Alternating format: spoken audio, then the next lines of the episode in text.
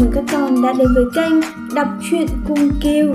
Hoa cúc là một trong những loại hoa rất đẹp, và ngày hôm nay thì cô sẽ đọc cho các con nghe một câu chuyện của Andersen rất hay, có tên gọi Bông Cúc Trắng.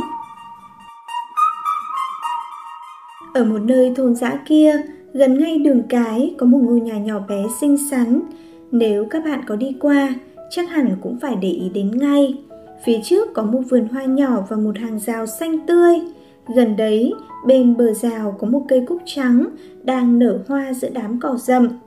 Cũng như muôn hoa to đẹp trong vườn, được những tia nắng của vầng dương sưởi ấm, giờ nào hoa cúc trắng cũng nở.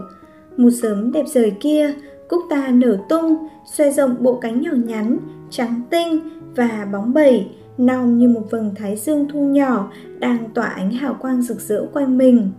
Dù cho người ta có trông thấy nó giữa đám cỏ và xem nó như một bông hoa tồi tàn vô nghĩa lý, nó cũng chẳng quan tâm đến điều ấy.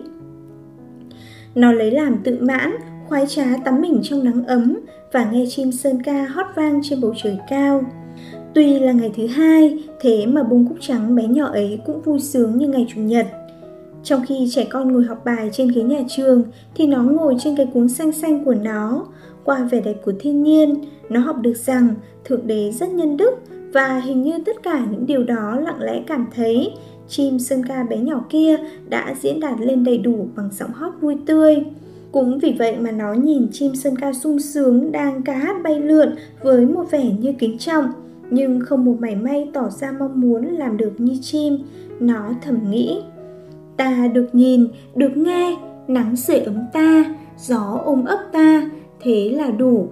Ôi chao, nếu còn than phiền thì thật là sai lầm.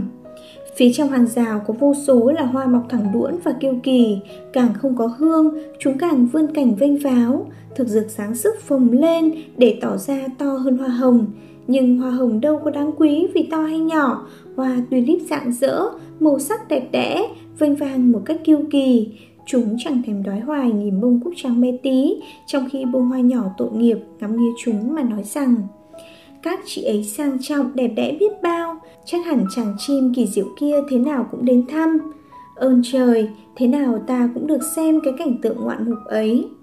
Và ngay lúc đó, chim sơn ca không bay về phía thực dược và tulip mà xà xuống bãi cỏ, đến gần bông hoa cúc trắng tội nghiệp. Lúc này, bông hoa cúc trắng vui mừng đến kinh hoàng, chẳng còn biết nghĩ ra làm sao nữa.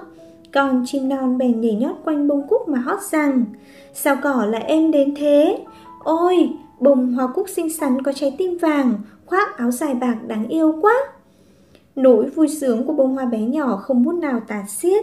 Chim hôn hoa, hót cho hoa nghe, rồi mới bay về bầu trời xanh thẫm.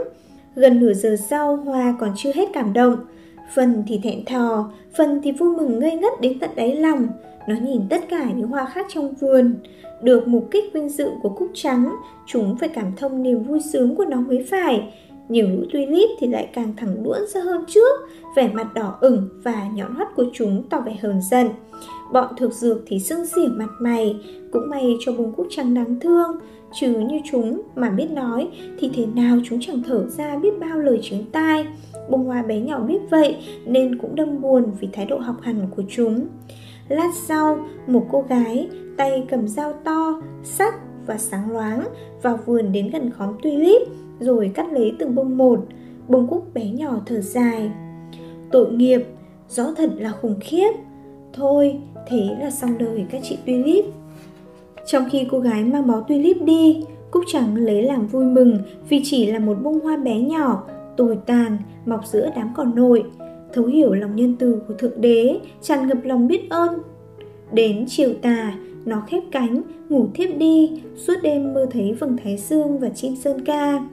Sáng hôm sau, khi hoa cúc trắng lại xoay cánh đón không khí và ánh sáng, nó nhận ra ngay tiếng chim sơn ca đang hót, nhưng bằng một giọng rất buồn thảm. Sơn ca buồn là phải, vì người ta đã bắt được nó và nhốt nó vào một chiếc lồng treo trên cánh cửa sổ. Chim cất tiếng hót ca ngợi cuộc sống đầy tự do, đầy hạnh phúc, vẻ đẹp của những cánh đồng xanh tươi và những cuộc du ngoạn của nó hồi trước trên những khoảng trời cao. Bông cúc trắng muốn đến cứu chim lắm, nhưng biết làm sao được, đó là một chuyện khó. lòng trắc ẩn của nó đối với con chim đáng thương bị cầm tù làm cho nó quên hẳn cảnh đẹp xung quanh, quên ánh sáng ấm áp và ngay cả những cánh hoa màu trắng trói lọi của chính mình. Chẳng bao lâu sau, có hai cậu bé đi dạo vào vườn. Cậu lớn tuổi hơn cầm một con dao sắc giống như con dao của cô gái đã cắt tulip. Cúc Trắng thấy họ đi về phía mình, không hiểu họ định làm gì mình. Ta có thể cắt đám cỏ tốt này đem về cho chim sơn ca, một cậu nói vậy, rồi bắt đầu rạch một khoanh vùng quanh gốc cây cúc trắng. Cậu kia bàn, nhổ cái hoa đi.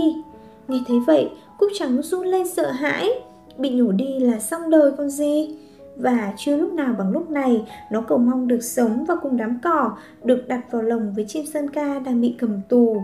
Cậu bé hớn hở trả lời, thôi cứ để nó đấy hay hơn. Thế là Cúc Trắng thoát nạn và được vào lồng với chim sơn ca. Con chim đáng thương đập cánh vào nan lồng, than vãn một cách sâu thẳm cho số phận tù đầy của mình. Cúc Trắng muốn lắm nhưng cũng chẳng nói được với chim một lời an ủi.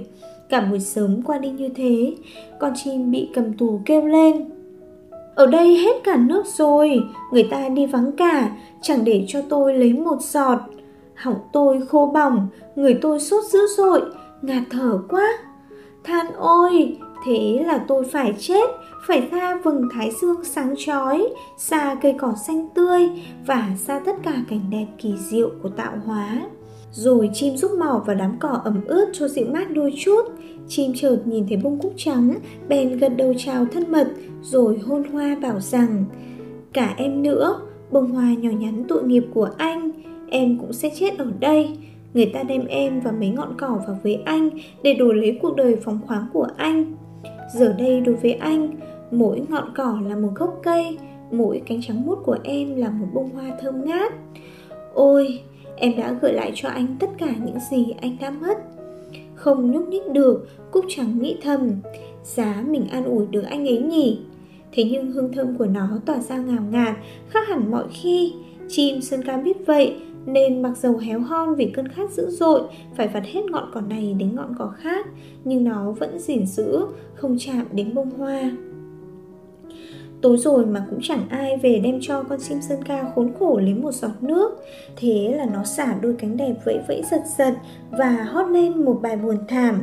Cái đầu nhỏ nhắn của chim ngả về phía hoa, con tim tan nát vì khát và đau đớn của chim ngừng đập. Trước cảnh tượng đau thương ấy, bông cúc trắng nhỏ bé cũng như đêm trước chẳng thể nào khép cánh ngủ nổi. Ốm đau, xót thương, Cúc lả xuống đất. Sáng hôm sau, các cậu bé lại đến, thấy chim đã chết, các cậu nhỏ lệ xót thương và đào hố chôn chim.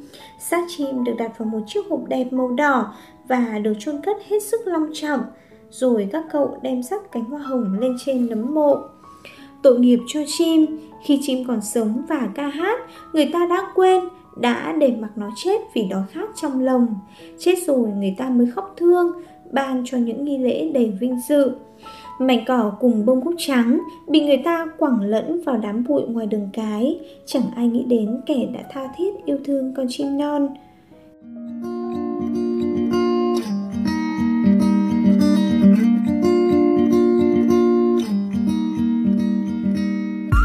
Qua câu chuyện này, chúng ta đã rút ra được một bài học rất hay. Khi còn có cơ hội, hãy quan tâm và đối xử tử tế với nhau. Đừng để đến khi cơ hội không còn nữa mới giật mình cảm thấy hối tiếc.